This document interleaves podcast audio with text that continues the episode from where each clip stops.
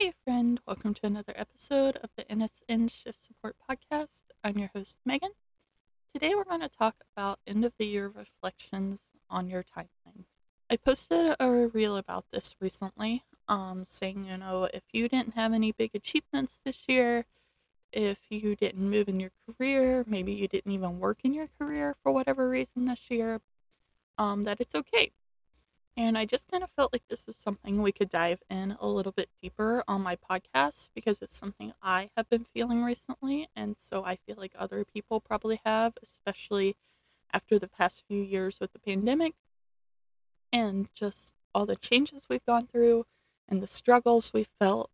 So we're nearing the end of the year. And of course, end of the year, new year, we see a lot of posts and people discussing there are reflections on the past year.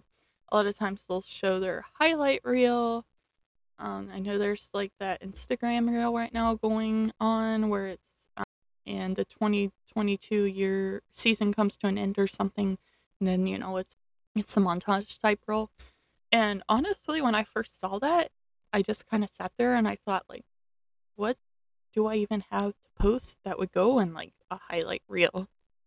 I haven't had really a great year. I've had long haul, I've been out of work, I've been in therapy, I've done coaching, I've done a lot of personal work. So in that way, I have grown a lot. And I will say, when I look back to this time last year, when I was just getting off my contract and I was starting medication and starting therapy and starting to work through everything I was going through, I'm definitely in a much better place than I was last year. I'm very thankful for that. But I'm still not in a place I was maybe 3 or 4 years ago. I feel like when I was like in nursing school and getting married and starting my RN job and all these things at the end of the year, I had a lot of things I was really excited to share and reflect on, and I felt really proud of. And, I went on trips with my husband, and it was just like, I would look back at the year and I would look at pictures and I just think like, wow, this was a really great year.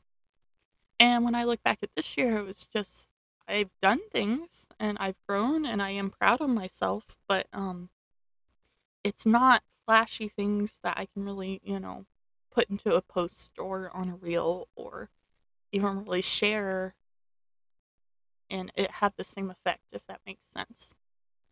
So I think, first off, we just need to realize that our end of the year reflection can be really fun. But it also can be really sad, frustrating, and isolating, especially when we're seeing everyone's highlight reels. And I really want to remind you that Instagram is a highlight reel. TikTok, Facebook, even just talking to your friends, they may not necessarily be like, I went through these really hard times this year. They're going to want to talk about the things that they're proud of. And I just want to say that's great. And I'm not against that. I've done that. I do that. I think you should reflect on the past year and be proud of what you've gained and accomplished. But I'm just here to let you know that if you're kind of having a hard time with your end of the year reflection, that I totally understand. So like I said, last year I was getting off at the hospital. I had depression, PTSD, anxiety that were just horrible. I was having trouble getting out of bed. And then in January, I got COVID and was sick for 2 weeks. And then ended up with long haul. I was in the ER. I had to see a cardiologist. I had to have a lot of tests. So it's just not been a great year. I also haven't worked for a majority of the year. I did get my job in August, but even that doesn't pay a whole lot of money. And I was making a lot of money as a travel nurse. So that was a huge loss of income for my husband and I. So that's kind of, had an effect when I think back to it, just because we haven't traveled between my medical things and money like we usually do. And, it's hard to come to the end of the year and realize that your income is not what it was. And I don't think money is everything, but I think we all can agree that, money is something. I know when I was out of nursing school, I was super happy to finally be getting paid to go to work and have some more money and be able to travel some more and buy a little bit more luxurious things. So even being a minimalist We've obviously cut down on our spending a lot when it comes to material things living in the RV. So that probably did help this year, me not having as much income, but it's still hard. And it's something I'm excited to hopefully get back this year, this coming year, to have more income, to start doing a little bit more. My husband and I, we always had like a weekly date night and things. In the past probably 6 months, that's kind of gone by the wayside because I feel like we've just really been in survival mode. My husband is working really hard to get his business going. He's on year 2 now, but there's still a lot of work to be done, and he's gotten some really big clients, like a university, which is super exciting. But again, he's working all the time, and I've been working more. And I feel like we've just kind of been like I said, survival mode. We were traveling a lot, so we've been staying with people a lot, so we haven't had our own space. But I'm really hoping to get back to date nights and kind of work on our relationship. So if you're having any struggles with relationships, whether that's friendships, marriages, your boyfriend or girlfriend, whatever it may be, I just want to say, I feel that. I'm not saying my husband and I are like having marital problems. It's just not, we've just been in survival mode, and I've been really depressed, which has affected our relationship. So I'm really excited to hopefully start putting that as more of a priority, because I'm kind of hopefully moving out of survival mode and I can start enjoying things again. So I'm really only sharing all this just to say, if all you feel like you've done is survived this year, that's okay. I have had now probably 2 years like that. And I totally understand how hard it is to feel like you're just surviving and kind of going through the motions and not really feeling anything in life. But I'm here to tell you there is another side. I'm getting to that other side now. Healing is not near as quick as we would like it to be. When I quit my job last year, or ended my contract, I didn't quit my job, and started therapy and everything, I never imagined it would take pretty much a solid year to really get back to feeling like myself. So just know if you're in a healing process or going through, working through difficult things, that it does take a lot longer than we would like it to, but there is a light at the end of the tunnel. On the other side of that, if you maybe had a good year, but you just enjoyed where you were, you weren't trying to make career moves, you weren't trying to go to school, you weren't, growing a relationship or going through a breakup or anything like that, you just kind of were on the steady keel of things, that's awesome. And that's something to be proud of too. I think our society, we put a lot into accolades and accomplishments and always going for the next thing. But I also think there's something to be said about just enjoying where you are. I know when my husband and I, when I was at the hospital working staff, he had his developing job, we had our apartment. I was always in school and things, so I always was kind of working towards something, but our personal life and work life and things were kind of steady. And it was just like, when I look back, that was a really great time in life to just be, have a routine, enjoy my job, not be trying to grow or have to learn a lot. I was getting settled, my husband was settled.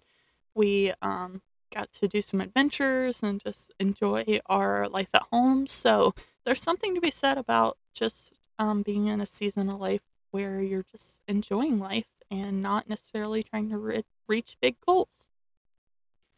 And on the flip side of all that, if you had an amazing year full of accomplishments, maybe you graduated nursing school, you got the promotion, you had a baby, you got married, you broke up with the toxic person, whatever it may be, that is also amazing and should be celebrated, and I'm so happy for you.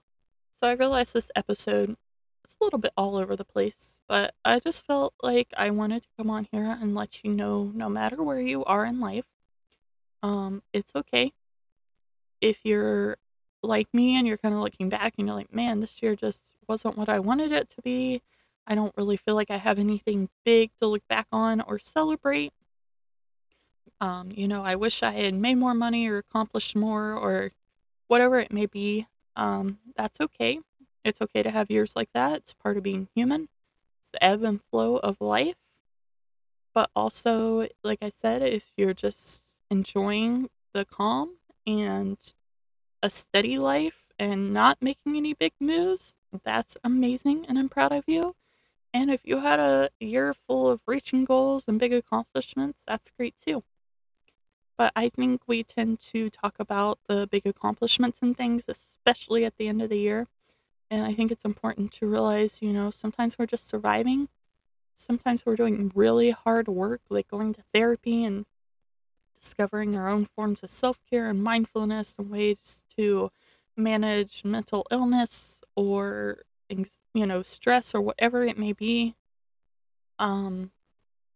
And then that's, you know, that's something to be proud of, even if it doesn't feel the same as like graduating school or getting a promotion.